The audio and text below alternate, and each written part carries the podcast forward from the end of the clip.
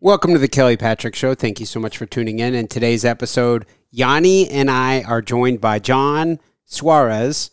Uh, John is with the Center for a Free Cuba. Great episode today. Really appreciate John joining us. If you are a fan of the Kelly Patrick Show, I ask that you please send some referrals the way of my sponsors. The title sponsor of the show is Louisville Combat Academy, located at 7908 Beulah Church Road, Louisville, Kentucky 40228. They have a great MMA program, but also, even if you aren't planning on fighting in the cage, they have a great jiu-jitsu program for adults, female-friendly classes, and a great kids program also. Check out Louisville Combat Academy. Heidi Solars Coots. Heidi is a licensed clinical social worker and licensed clinical alcohol and drug counselor, specializing in treating anxiety, depression, trauma, and addiction with a mindful and holistic approach. Heidi is actually my mother, and I can attest she is a saint. Call her at 502 457 1823. Virtual and telephonic appointments are available anywhere in the United States. Veercast Digital Media. Veercast Digital Media at veercast.com. Matt McCarthy runs Veercast, and he is also the producer for The Kelly Patrick Show. They do video production, aerial drone photography, photography, web design, and podcast production. Contact them at info at veercast.com to start your own video show or podcast. Also, my health insurance practice, Benefits Analysis Corporation. Based in Troy, Ohio, I work from my Louisville, Kentucky office. I can help anyone in the United States with their health insurance needs. I'm an independent broker for health insurance solutions for individuals, families, Medicare eligible individuals, and also groups. I can also write life insurance, and long term care. If you want to support the podcast, please send me some referrals. 502 386 0978. Welcome to the Kelly Patrick Show. Thank you so much for tuning in. In today's episode, I am joined once again in studio by my lovely wife, Yane. Yane, how are you today? Good. Good. Appreciate you coming back on. I always get some great feedback when you're on the episodes with, with me. Thank you. For today's episode, I had been in contact with um, the Twitter account that is for it's called Center for a Free Cuba, and they're of course very on top of everything that's going on uh, in Cuba right now. And I had reached out to them. I'd want to do a, a, podcast episode to promote Center for a Free Cuba. Of course, Yane, you gave your seal of approval. Yane reviewed the Center for a Free Cuba Twitter account. She said it is not communist. It's anti-communist, so I'm okay with supporting that Twitter page, right, Yane? Yeah. so I got your approval on that. Um, they directed me to John Suarez, who is on the line with us. John, how are you today? Doing well. How are you? Doing very well. Yeah, yeah. Thank you very much for coming on. Uh, before we jump into some of the details for exactly what we're going to discuss in today's episode, uh, John, could you introduce yourself and also give the Kelly Patrick Show audience a description of what is the Center for a Free Cuba? Well, um, my name is John Suarez. I'm a uh, conservative and a human rights activist. I've been involved in the, the issue of Cuba since approximately 1993, uh, starting in my, my college days. And what I've what sort of brought me to this issue was one, growing up in Miami and getting to know a lot of victims of repression, uh, former political prisoners, people who were tortured, family members of people who were killed in Cuba. And then going out, and I actually worked on a couple of, uh, well, on a congressional race in uh, Nebraska in 92, and then in Iowa in 1994, a governor's race. And when I was out there, I ran into the pro Castro lobby. Uh, first, uh, led by name of uh, Sandra Levinson, that had a center out of New York City that would take young Americans to Cuba with the objective of brainwashing them of how Cuba was this paradise and how they should want to recreate the communist system of Cuba in the United States. I saw this in, in Iowa in 94 and 92, it was Cuban diplomats that were traveling around to different colleges pitching the communist system as an alternative model and was obviously horrified and decided that we needed to counter that with a messaging in English about this experience that I knew growing up in Miami. Uh, so that's that's my story.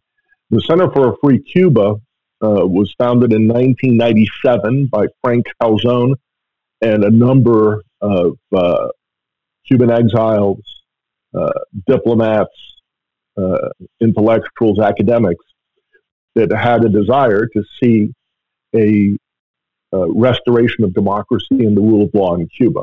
And that is the objective of the center and has been going now on 25 years. Um, we have a board of directors.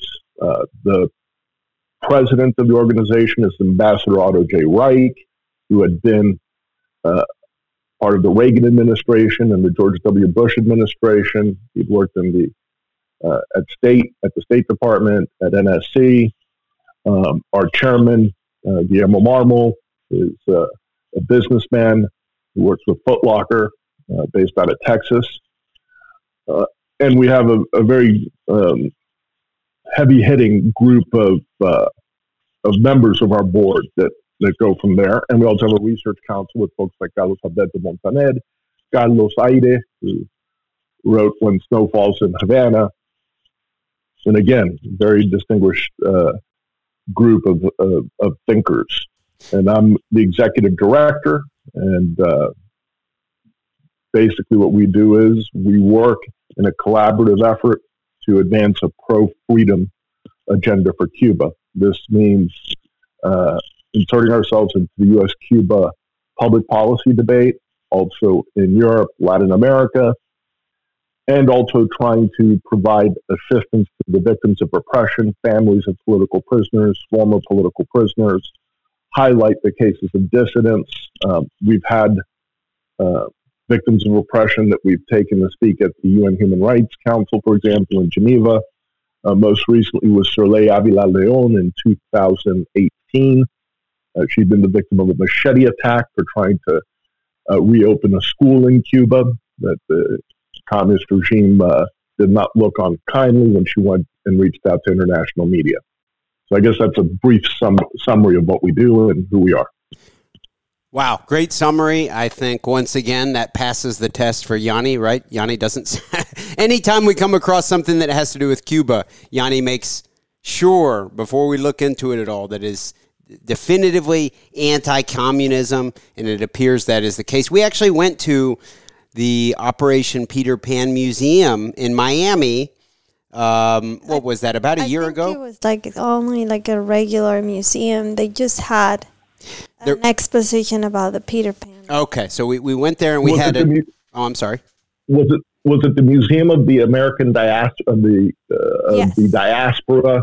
Yes, that they they did have an exhibit. It's an exhibition that focused on the Cuban diaspora experience, and they had a, a special exhibition on Operation Pedro Pan. Before that, they had an exhibition on Celia Cruz, uh, and and and they'll have others and it's it's an important part of the, the community.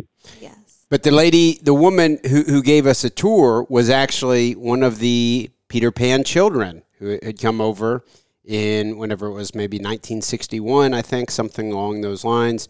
And at the end of the tour, which she gave us such a great tour, we got a nice photo of the three of us.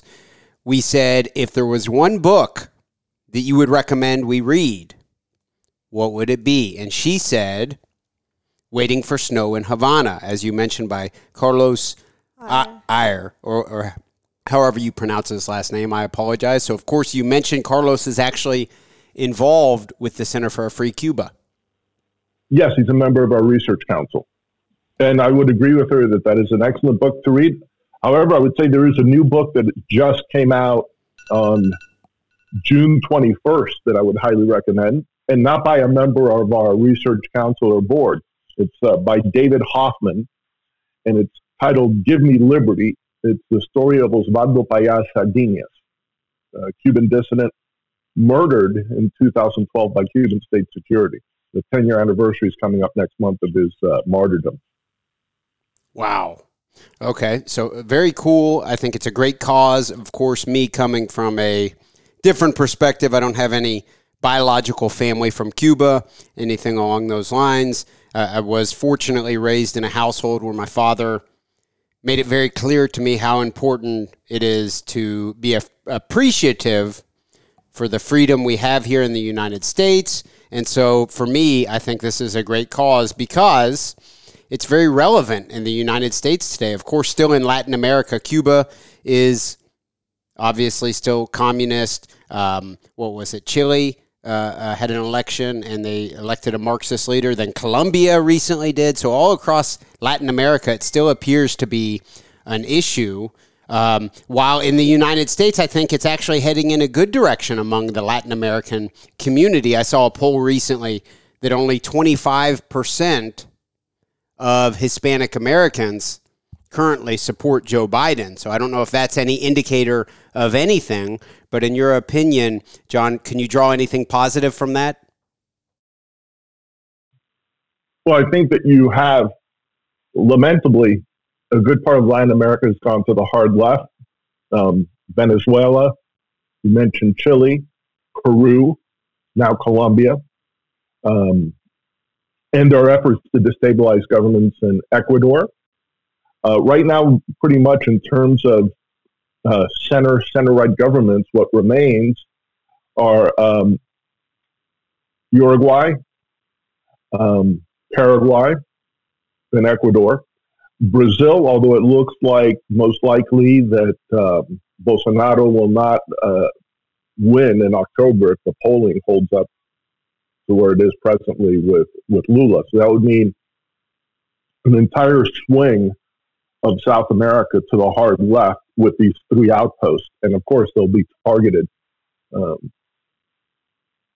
by the communist network there, which is called the Sao Paulo Forum.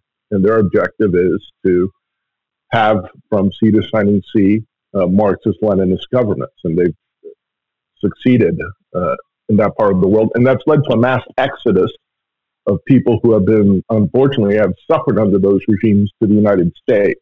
So I'm guessing part of the reason you see those numbers is because of a large number of the migrants have had firsthand experience with these type of regimes, and obviously, anytime they start to see things that are going in in the direction of what they experienced before, they uh, have a um, immunological response almost against it.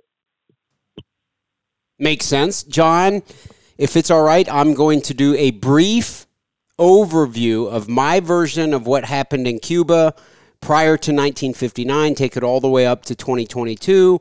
Yane, you and John, at any point, you know, interrupt me. This will be very brief, and obviously, I'll be leaving many details out of my version. Um, but prior to 1959, Cuba was led by Fulgencio Batista, more of a right leaning um, leader.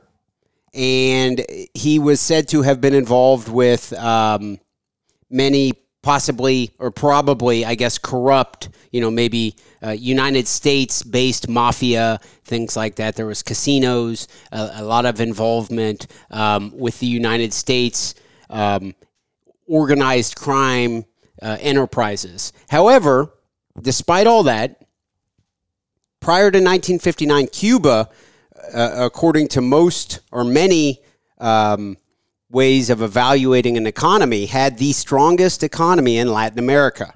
Okay. So, yes, there was corruption prior to 1959, but Cuba had the strongest economy in Latin America. Um, before I move any forward, Yane or John, thus far, does everything sound about right?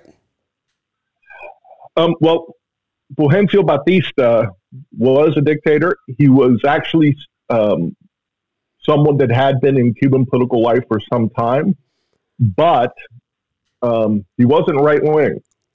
He ran his he ran for president and was elected democratically in 1940. But when he ran in 1940, he ran in coalition with uh, the then Cuban Communist Party. Mm. And he had two communists in his cabinet One of them, uh, Carlos Rafael Rodriguez, then under Fidel Castro, uh, became the uh, quote unquote economic czar of the Cuban Revolution. Um, so to call Fulgencio Batista a right winger, I guess if you compare him with Fidel Castro, who's you know Marxist Leninist communist, you could say that. Um, the other thing that I think that's important to say is between 1902 and 1959, uh, for the bulk of that time, there were competitive multi-party elections in Cuba. Uh, there were uh, many presidents of Cuba. Um, there were uh, moments where the constitutional order was disrupted and there were revolutions, but not to the degree of what happened in 1959. I'm talking here about 1933, when uh, a president who was democratically elected didn't want to leave office and change the constitution of the country and extended his rule. And you had a coalition of university students and enlisted men uh, who overthrew the officer class of the of the Cuban military in something called the Sergeants' Revolt. Um, that managed to stop this gentleman by the name of Gerardo Machado from continuing his dictatorship. This was in 1933. And it was that episode that put Fulgencio Batista on the national spotlight. He was sort of a strongman behind the scenes between 1933 and 1940. In 1940 in Cuba, all the different political forces from the far left to the far right came together in a constitutional convention and drafted the Constitution of 1940, um, which is a social democratic constitution. And in 1940, there were democratic elections. That's when Batista won in coalition with the Communist Party. In 1944, he couldn't run for re-election because of the 1940 Constitution, and his opponents uh, in something called the Auténtico Party won in 1944 that were populist conservatives and anti-communists, and they won again in 1948. Batista returns to political life in Cuba in 1950, and he tries to run again for the presidency in 1952, but sees that he has no chance of winning. So he carries out a coup d'etat against the last democratically elected president of Cuba, whose name was Carlos Prío Socarrás, on March 10th of 1952. Uh, this year marks 70 years without democracy in Cuba. But although the democratic order was interrupted by Batista in 1952, you still had opposition newspapers, an independent press, an independent judiciary, um, and you still had the elements of the old republic that still had influence and opposition parties that were still legal and, and battling for to restore democracy. So I guess I'll stop there. I guess that sort of filled in a bit the portion you were talking about. Um, in terms of the casinos and the mafia, that's something that the regi- that the Castro regime tries to to push. They were present there, but it wasn't something exorbitant. It wasn't what ran the country. Um, but I'll, I'll let you go from there. Actually, um, do you agree with my statement that Cuba had the strongest economy in Latin America at that time? They exported sugar, uh, tobacco. What else, Yane? Um, I mean, would you, would you agree that it was arguably the, the strongest economy in Latin America at the time? Um, it was in the top. It was in the top three. I think what what what was present that might have not been present in other more wealthy and wealthier Latin American countries was a very strong labor union movement.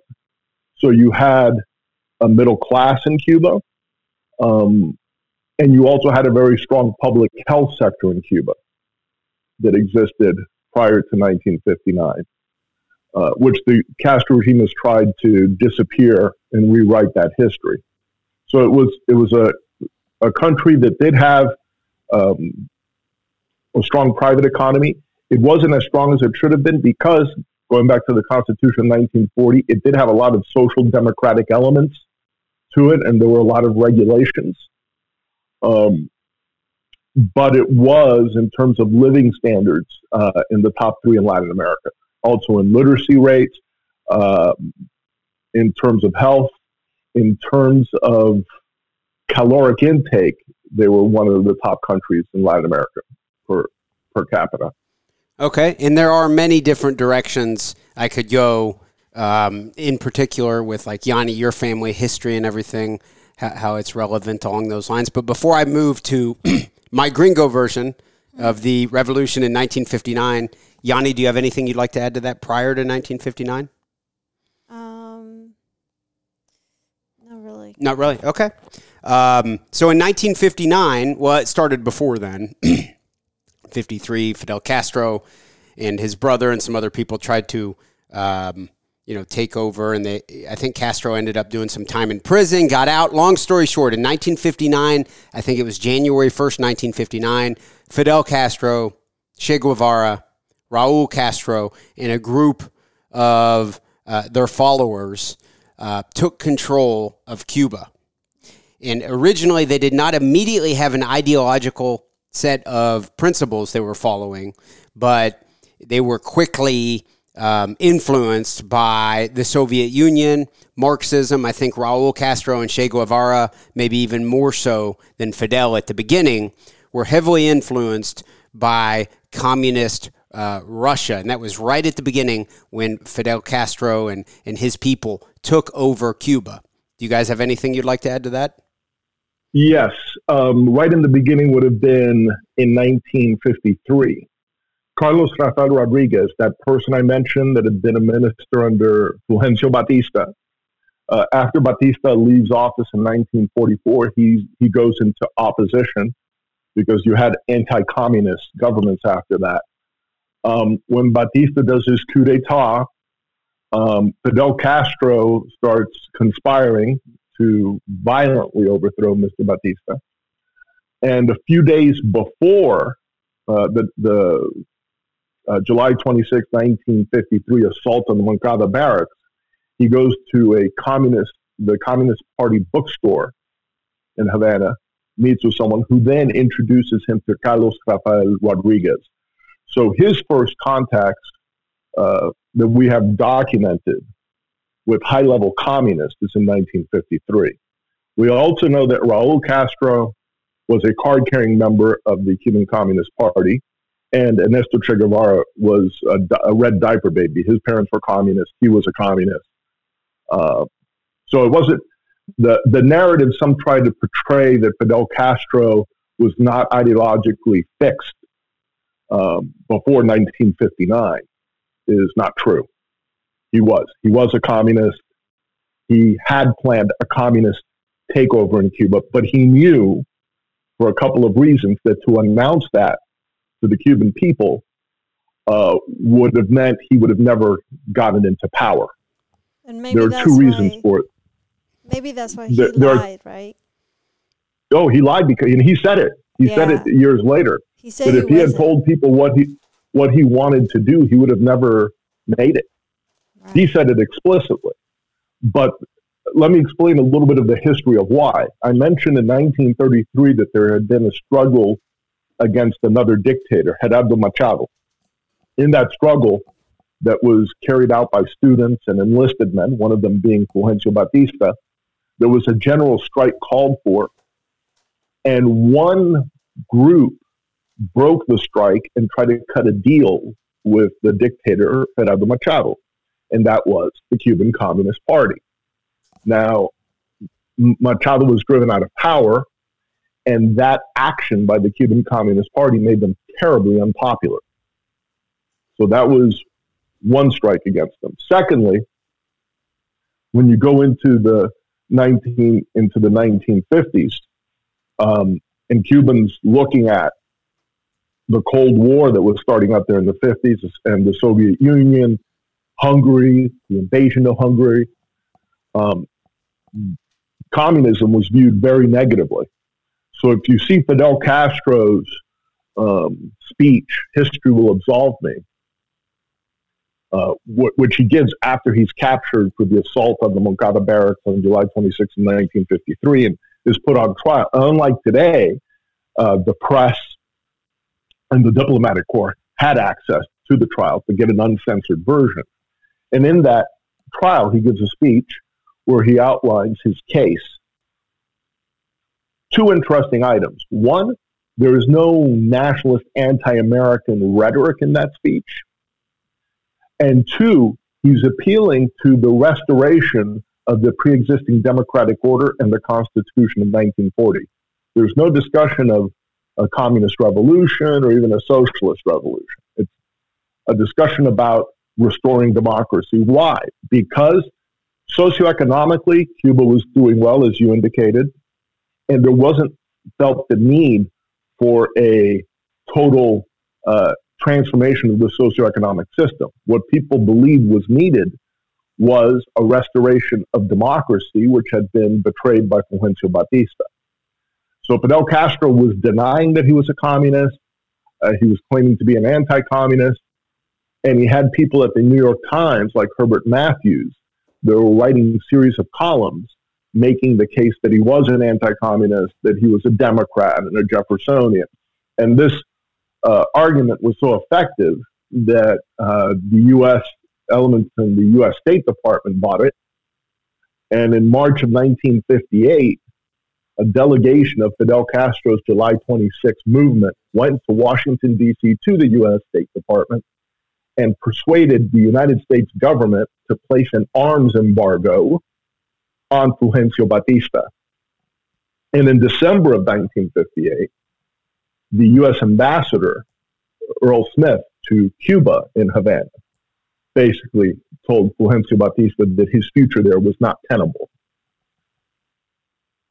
That does remind me. I, have seen, of course, I don't speak Spanish, but I did see the one video of a very young Fidel Castro saying in English into a camera, I am not communist. yeah, right? Yeah. So that must have been part of his Acting. tactic to get into office. Although he, of course, probably not the well, mo- not the most honest man of all time, he knew he was communist. Yeah. He knew that he was communist, and as a matter of fact, when he takes when he when he gets in, which you know, uh, Fulgencio Batista flees Cuba in the early hours of January 1st, 1959, catches Fidel Castro a little off guard. So he has he's out in the east of the country and he has to do a trek across to Havana. I think he gets there uh, January 5th, January 6th. Um, he's proclaiming that this is going to be this great democratic revolution, but he was already meeting secretly with the Cuban Communist Party and setting up a shadow government to take over. That was from the beginning. And the way they went about it was publicly, he's talking, we're going to have free elections, we're going to have democracy, human rights, da da da. And then privately, they were threatening the owners of newspapers that they printed anything negative, it would cost them their lives. And within the space of a year, he had consolidated control he had shut down independent newspapers. He had taken over the universities, um, politicized them, had carried out mass executions that were televised to terrorize the population so they understood what the consequences were of dissent. And a police state was built in no time with the help of the KGB and the East German Stasi. Wow. And that, that reminds me, I guess, this is a good segue into the next chapter of the history of modern Cuba. At one point, I remember, and I think it was in English, or maybe I read the subtitles. Yane, you probably were with me when I watched it. A reporter said to Fidel Castro, I don't know if it was 1961 or 60, somewhere along those lines, you promised that there would be democratically held elections. Oh, yeah. When are we going to have these elections Actually, you talked about? Actually, was that woman, remember? Female reporter? Yeah, I can't remember. Barbara Walters, maybe? Maybe, yeah. Maybe Barbara Walters. I don't know. But he, he just looked into the camera and he was like, why would we have elections? So once he got into control, he tried to avoid the topic. He just he just said, oh, None of, I mean, very political. That's how it works in politics, unfortunately. Right. But just completely discarded everything he had said prior. He got rid of, of the old books and the whole. He history. burned the books. He, as you said earlier, John. He destroyed the old school systems. I think he. Um, but totally, totally against church and Catholic. Very anti-Catholicism. Just destroyed everything that could possibly be linked yeah. to the old guard. Right. Exactly. Um, so from from that point forward, once again, this is my as I'll call it my gringo version. From that from that point forward, Fidel Castro and the Communist Party of Cuba had control of the people. And at different times, you know, they had uh, uh, the Soviet Union supported them financially for years. Yane, you were raised in Cuba thinking that Russia was just, you know, they were great. They would send you, what was it? They would send you uh, canned milk and, and food. Yeah. And, and, that it was like, thank God we have Russia. They're so nice. They're so giving. Um, but then, of course, with the fall of communism in Russia, things dried up. That takes us, I guess, to what, 89, or really the special period, I think, in Cuba started it in the early 90s. 91, I don't know, 92, something along those lines. So at certain points through the, the, the past um, 63 years, of the Communist Party controlling Cuba, things have been, for the people of Cuba, things have been maybe a little bit better, and then they would get worse, and all sorts of different uh, uh, variations that go on. At one point in the 90s, they started to open it up a little bit to where people could start attending. Uh, Christian or Catholic churches again. So it hasn't been exactly uh, the most consistent thing, but what has been consistent over the past 63 years in Cuba is if you speak out against the government, publicly or even in private, you, you run the risk of being put in jail. Uh, or who knows, maybe even killed, I think. Uh, if you want to leave yeah. the country, you say, hey, I want to go to the United States, I want to go to this country or that country. They will say, okay, you just need to apply. But in reality, they basically don't let you leave this island. So they have, what is it, 11 million basically captive, uh, uh brainwashed prisoners over the past 63 years where they, they have no or, or very minimal uh, semblance uh, of human rights. And all the way up until, I guess, July 11th of 2021, there wasn't really even any out, you know, public protests against the Cuban regime. Uh, John? There was one in the 90s. Well, oh, okay. Yeah. What am I missing? Hold on. Hold on. Yes. Okay. First off, let me, I want to touch a bit on religion. Uh, May 1961, the dictatorship confiscated private schools and most seminaries in Cuba. In September of 1961, at gunpoint, they gathered 131 priests, brothers, and a bishop and put them on board the Spanish ship Covadonga and deported them from Cuba. Uh, the remaining priests, including uh, the prior cardinal Jaime Ortega, were sent to forced labor camps. This was in the 1960s. Was that in Russia or in uh, Cuba, the labor camps? In Cuba. Cuba. That was in Cuba. The Castro regime declared itself an atheist state and ultimately hostile to religion. In 19, the year of 1969, 1970, Fidel Castro and announced, well, 1968, he had a revolutionary offensive that wiped out even small level private enterprise in Cuba. And by small level private enterprise, I mean a shoe shine. In other words, if you had a box and something to shine a shoe, uh, that was prohibited to that level. So all private initiative was wiped out. In 1969, 1970, he announces this goal to have a 10 million ton sugar harvest. And under the pretext of that 10 million ton sugar harvest, ended Christmas. Christmas would not return to Cuba until 1997 and it returned because it was negotiated for by Pope John Paul II as a precondition to his 1998 trip to Cuba. Now, you mentioned about the lack of resistance. Um, there, I have I must beg to differ. In Cuba, there was fierce resistance to the dictatorship uh, throughout the 1960s. There was a armed uh, anti-communist guerrilla movement in the Escambray, made up of many of the people who had fought alongside Fidel Castro.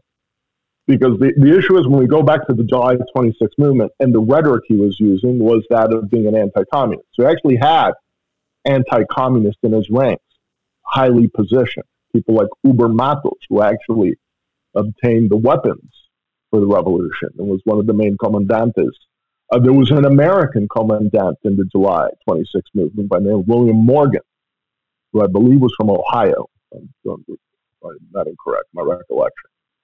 When Fidel Castro starts with his mixed messaging, and these people see, oh, he's saying he's an anti-communist, but we see uh, the government being filled with communists. Um, Huber Matos tried to resign a number of times, then was put on trial, charged with treason. The charge was that he was accusing Fidel Castro of being a communist. And he was sentenced to over 20 years in prison. When Fidel Castro came out a couple years later and said not only was he a communist, but he had always been a communist, uh, that did not lead to Mr. Matos being free. He, he served out his sentence. William Morgan was shot by firing squad in the early years of the revolution. But there were others who made it into the hills of the Escambray of Cuba from 1960 to 1966, fought uh, the Castro regime in the hills. Cuba had Soviet counterinsurgency experts that used brutal methods to put them down. We still don't know how many people were killed uh, during that time, but it was a much bloodier affair than what had taken place in the uh, war against uh, Fulgencio Batista in the 50s with uh, Castro's guerrillas. And so that, that was an example of armed resistance in the 1960s. Obviously, you have the Bay of Pigs invasion, where you know, thousands of Cuban exiles trained in Central America and landed on the beaches of the Bay of Pigs and fought and were captured. Unfortunately, those intelligent, like was the case with Fidel Castro in 1956 when he in, invaded Cuba with Granma. Batista's people knew they were coming and they were able to wipe them out. Uh, in that case, it was a small group that made it through. In 1961, Fidel Castro knew they were coming and was able to wipe out that invasion force. Um, so that's the 1960s. In the 70s, you had most of the opposition in prison, but within the prisons in 1976, the Cuban Committee for Human Rights comes into existence. And this was a movement that began documenting human rights abuses inside of the island. And in the 1980s, during the Reagan administration, when Radio Marti is created, and you're able to uh, broadcast through shortwave, and people in the island are able to call in and have their messages uh, bounce back into Cuba. The Cuban Committee for Human Rights was able to become a, a known force in the island, and they were able to compile large amounts of information on human rights abuses that made it out through diplomatic pouches uh, to the UN Human Rights Council, the Inter-American Commission for Human Rights, and with a very strong uh, backing of the U.S. administration on the human rights issue in Geneva, the Reagan administration placed Armando Valladares, another great book, by the way, Against All Hope, so Armando Valladares was jailed for over 20 years. He was uh, freed due to a campaign done by his wife. And when he got out of prison within a few months, the Reagan administration made him the UN ambassador to the Human Rights Commission in Geneva, Switzerland.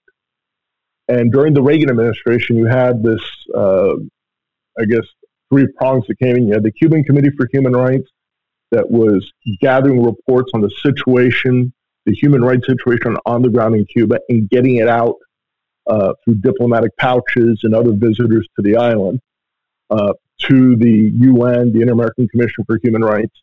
You had uh, Radio Marti that was broadcasting into the island. And with that broadcasting going back and forth, people would get their messages out and then have it bounce back into the island. So Cubans knew about this movement, like the Cuban Committee for Human Rights and they knew about what was going on in Geneva, and the reports multiplied about human rights abuses in the country, of the situation in the prisons. And what we saw in 1988, 1989 was so much pressure brought to bear that for the only time uh, since 1959 and since 1989, the Castro regime allowed the International Committee of the Red Cross into the prisons for inspection Amnesty International Human Rights Watch to visit the island, and also a delegation from the Office of the High Commissioner for Human Rights. What came out of that were reports that were so damning that a position of special rapporteur on Cuba was created in the UN Human Rights Commission. And Cuba found itself annually having its human rights uh, record examined by the UN. And they were condemned over more than 10 years. This was a victory of the Cuban Committee for Human Rights and U.S. solidarity. But it also meant that because of this um, breaking of the information monopoly, that new groups came into existence. One of them in 1988 was the Christian Liberation Movement led by Oswaldo Payá Sardiñas. And Sardiñas was influenced by Lech Walesa, Václav Havel, um, and the idea was that they would look at the existing system and try to find features of it that they could use to challenge the system. And in the Cuban in the Cuban Constitution that then existed, there was something called Article 88G that said if you could get 10,000 signatures, that would be a legislative initiative that would have to be debated by the Cuban National Assembly. So Payá, with the Varela Project, was able to obtain 11,020 signatures in May of 2002. And those signatures uh, were turned in, and the regime in principle had to, respecting its own law, debate it. Uh, a few days after it was turned in, Jimmy Carter was in Cuba at the University of Havana and made reference to the Varela Project and asked the Cuban government to let the Cuban people know about it. Of course, he's saying this in a national broadcast on Cuban television. So that was one way of them at least knowing the name Varela Project.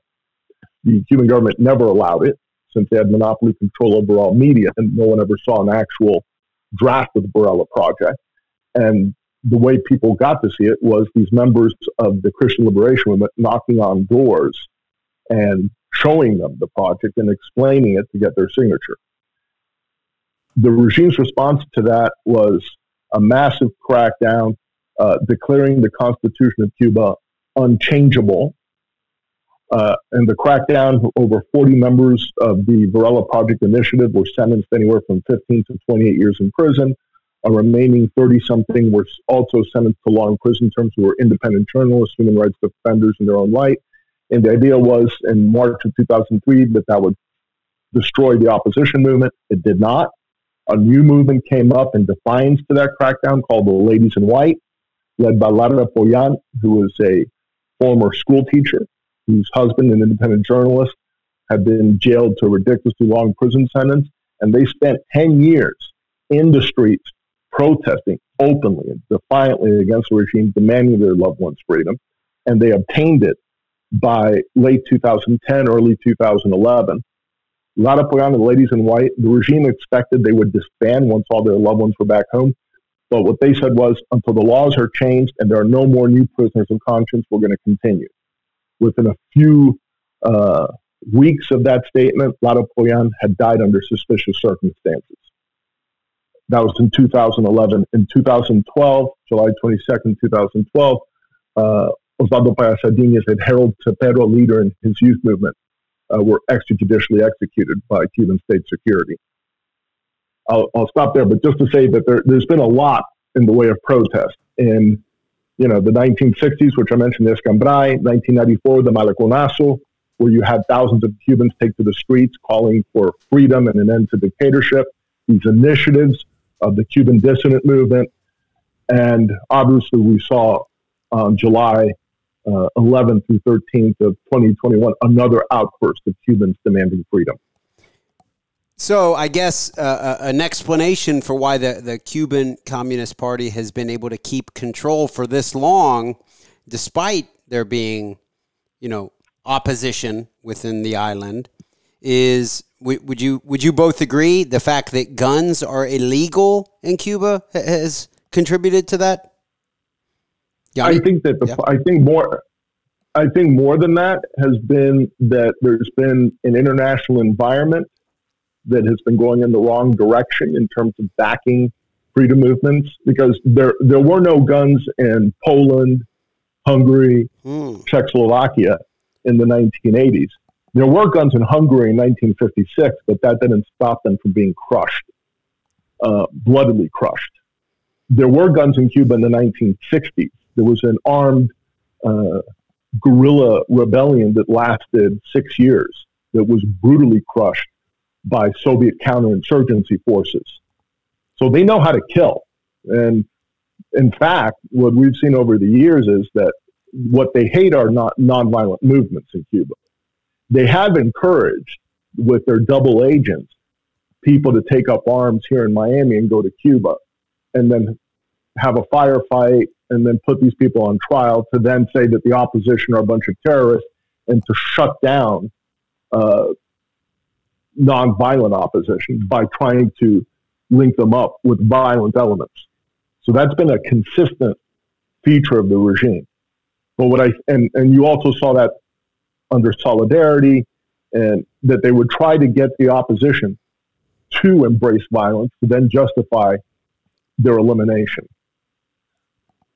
With the nonviolent movement, it's much more difficult to do that.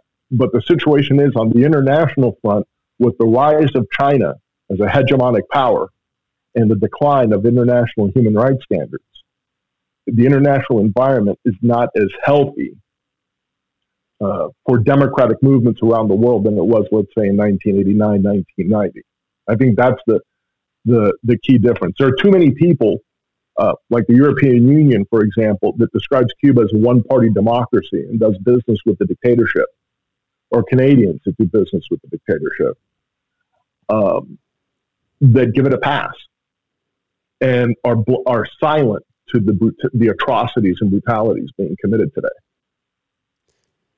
Um, Yane has okay. So fast forward to 2022. I know that was in a very much so abbreviated version of everything that has went on since prior to the, the Castro Revolution, all the way up to 2022. Many proponents of communism in the United States, people who will defend, and I've seen it, people will actually defend communism to Yane's face. I've seen it.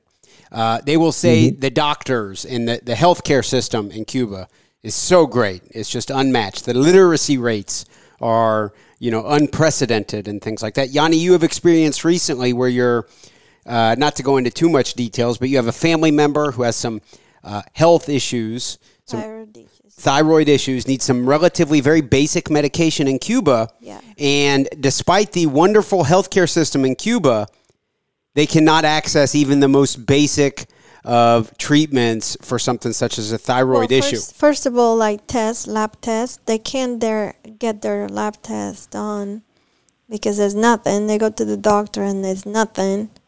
And then they're also, how can you get a treatment if you don't check your levels? So they don't have the equipment to do the necessary testing. Right. And then beyond that, they don't even have the, the equipment to, to do the, the, the treatment. So instead of it being the best healthcare system on the planet, as many insane American lefties claim. And it's, argu- I would say it's arguably the worst. And it's all the full. It, it's all thanks to the embargo. That's what they. The whole thing is blamed on the embargo. Yeah. John, uh, do you well, have any I, thoughts on that? Uh, unfortunately, too many thoughts on the subject, and it's, it's disturbing because it's not just the it's not just the lefties. Uh, the Washington Post has had a big spread on the uh, wonders of the Cuban vaccination program. And yes, a lot of people, even people on the right, believe the rhetoric about the healthcare system in Cuba. I would recommend anyone who wants to deal with this seriously uh, that they read Katherine Hirschfeld's uh, book, Health, Politics, and Revolution in Cuba since 1898. It was published in 2009. She's someone that went in Cuba with the same uh, uh vision of Cuba as a healthcare superpower, but something happened to her.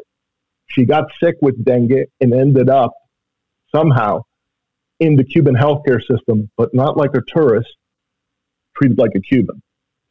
And what she found illuminated her work. And it was that there's basically there's a three-tiered healthcare system in Cuba. Uh, there's a tier for the elite of the regime and for tourists that has all the best equipment, state of the art um, that can get you uh, reasonably decent care. Although I would argue that it's completely politicized, and there's also a money motive even greater than in the United States or in a free market system with healthcare because they're looking to squeeze out every dime they can out of the visitor. So there are unnecessary surgeries, there's unnecessary protocols because they want to squeeze everything they can out of you. But that, that part of it is all right. Then there's the system that the average Cuban gets, where there is none of that equipment, where there's not there's no aspirin, where you have to go with blankets, and where you have to be bringing the food to the hospital, where there's a complete lack of hygiene, where things are overrun by cockroaches and rats and other vermin, and where Cubans actually have died of exposure because the staff have pulled out the windows from a hospital facility. Uh, there was a case that was well documented in 2010 at a psychiatric hospital in Havana called um, La Mazorra, it's how it's popularly known. 26 patients died of exposure. And the pictures were smuggled out, and it looked like something out of a concentration camp. The, the, that's the reality.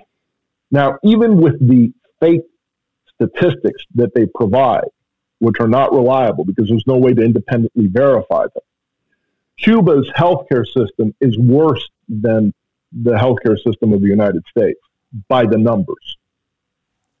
Costa Rica, Colombia, Chile, this is Chile pre Boric, uh, Canada, have healthcare systems that are superior to, in terms of statistics, to that of the United States in terms of health outcomes. What still mystifies me is to hear all these politicians here echoing the Cuban communist propaganda about the Cuban healthcare system, which even with the fake numbers that they provide is still worse than the U.S. healthcare system. While they ignore democracies like Costa Rica that have a superior healthcare system, which, by the way, has been attacked by Russian hackers uh, over the last few weeks to try to cripple it, which is an interesting occurrence that one should look at. Because I think that the Costa Rican system, a democracy that's able to provide for their citizenry in all aspects, is a living refutation of the communist regime in Cuba. Um, what I can say is, and, and let me go with one more example, which goes to COVID 19 the Cuban regime has a history of covering up epidemics. They've covered up dengue, they've covered up cholera. Doctors that tried to speak up were jailed. Uh, Desi Mendoza, for example, in the late 90s, was threatened with an eight, went to prison, served a year, was uh, condemned to eight years in prison for warning that people were dying of dengue. Why? Because the Castro regime wanted the tourists coming in in the middle of an epidemic. Amnesty International did a campaign for him. They were able to get him out of prison, but only under condition he go into exile in Spain. So he couldn't stay in his own country. Under cholera, we had a journalist, Calixto Martinez, who was jailed for months for reporting on the inefficiencies of the Cuban government in response to that epidemic.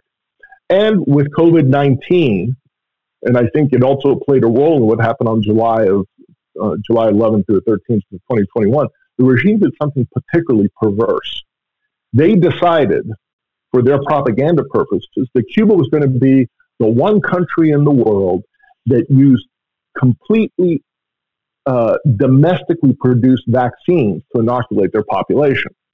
The one problem was they didn't have their vaccines ready. So while the rest of Latin America in December of 2020 started getting vaccines for their people from anywhere, be it Pfizer, uh, be it from Russia or Sinopharm from the Chinese, what have you, they were getting vaccines into arms of their citizens. The Cubans uh, did not request any vaccines, and it was not until June of 2021 uh, that they started vaccinating Cubans in the island. This is with uh, several vaccines that have not been vetted, had not been peer reviewed, had not been approved by the World Health Organization. They were covering up deaths of COVID as early as March of 2020. There were images in 2020 of a body out in the street and the police afraid to uh, go near it because they were afraid they would get COVID. And at the same time, officially, the Cubans were not recognizing that there was COVID spreading throughout the country. By May of 2021, so many people were dying that they couldn't cover it up anymore. And you had figures showing thousands of people dying of COVID. And I think what happened was Cubans realized that this government did not get vaccines in when they could. They allowed Cubans to die. So they could brag, and they were bragging on social media, how they were going to be the first country to inoculate people with their, with their Cuban made homemade vaccines, which is what they did and what they've done, and is actually being repeated now in American newspapers, which is an outrage. So the entirety of the Cuban healthcare system is a farce, I guess we could say. You know, there's uh, uh, for for so many years they've claimed the Cuban healthcare system.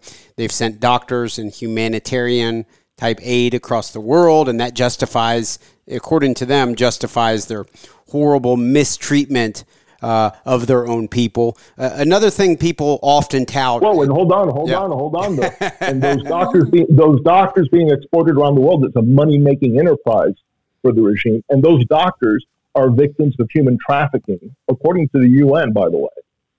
They go abroad. They're not allowed to bring their families with them. One, two. 90% of the income they receive from the host country goes straight to the Cuban government. So some of them are trying to eke out an existence in those countries uh, with a bare minimum of income coming in, while 90% is going to the coffers of the dictatorship.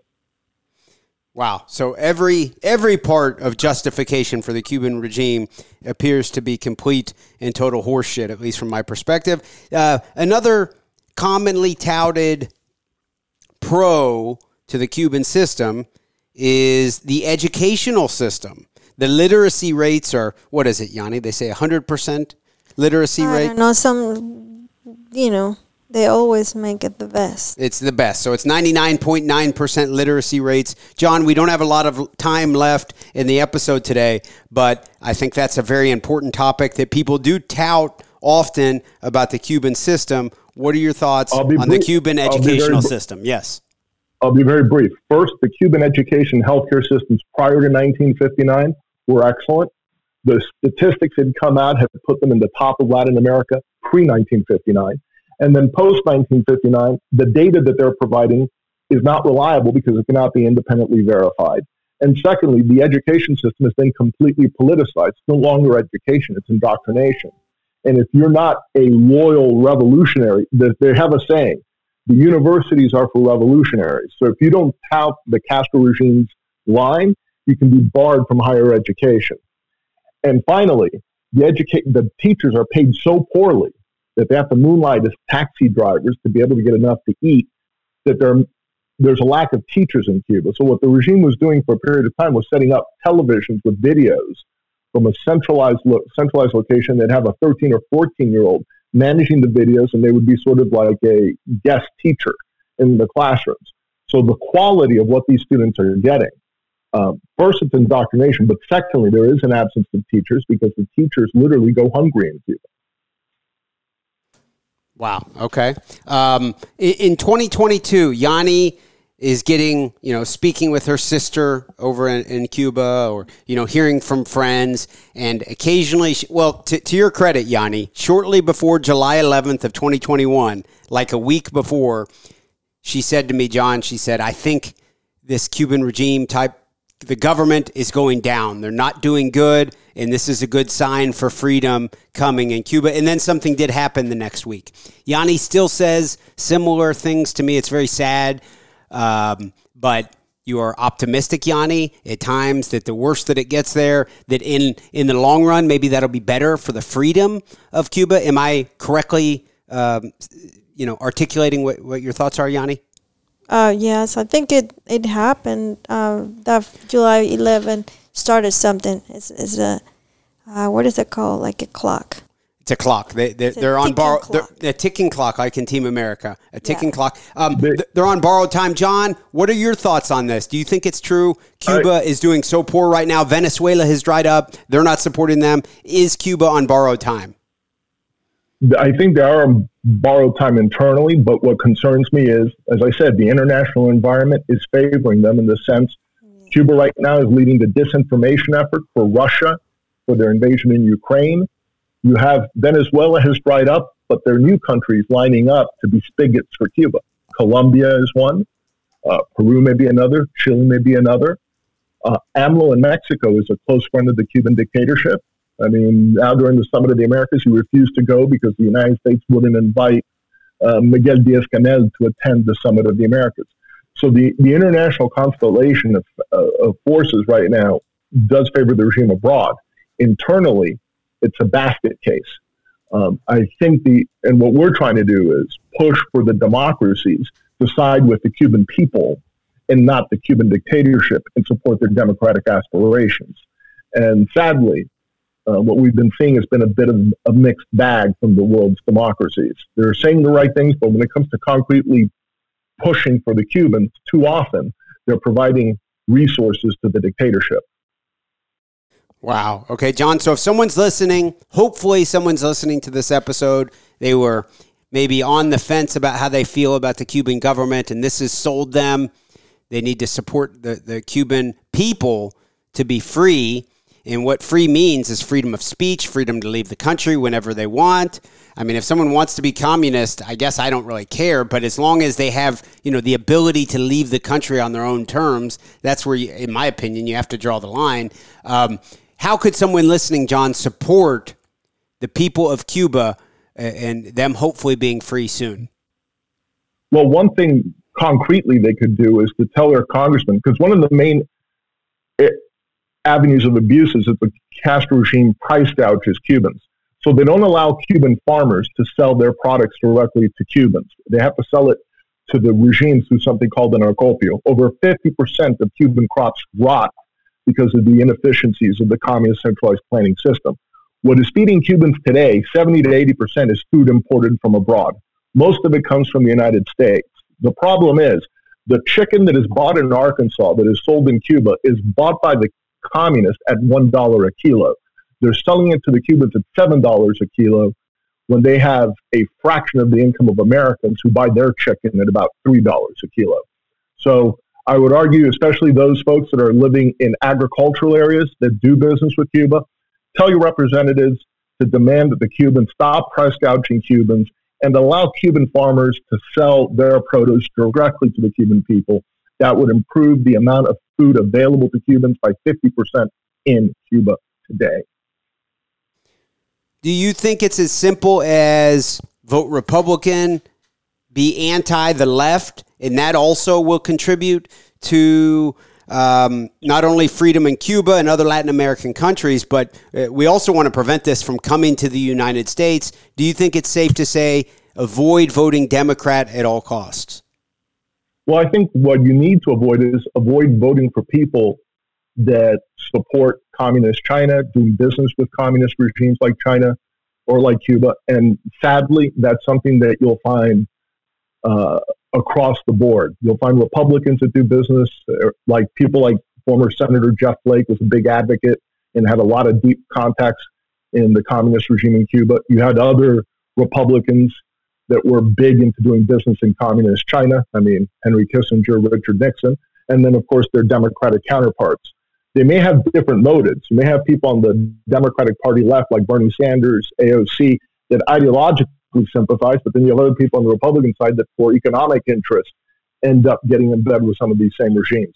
Both are unacceptable. So you really need to do your homework in examining the candidates and make sure you don't get someone that will sell out freedom in America, either because they're ideologically committed to communism or they want to make money with communists, even if it means sacrificing the freedom of future generations. John Suarez, I really appreciate you joining Yane and I for today's episode. Before we wrap things up, how can anyone listening follow you and follow and support your organization? Um, they're welcome to visit our webpage, which is www.cubacenter.org. Um, and also, you can subscribe to our Cuba Brief there. You can also reach me by email at uh, john.suarez, S U A R E Z, at cubacenter.org. I love it. John, thank you very much for your time. Hopefully, we get to catch up with you again sometime soon. You know, there's actually a lot of Cubans here in the Louisville, Kentucky area, so this is a, a, a popular area for this type of a, a topic. So, John, once again, thank you very much for your time. Have a great rest of your day. Thank you. Thank you, Kelly. Thank you, Yane. Bye. Bye. Want to thank everyone for tuning in to the Kelly Patrick Show. Of course, we will have another episode out soon. All right.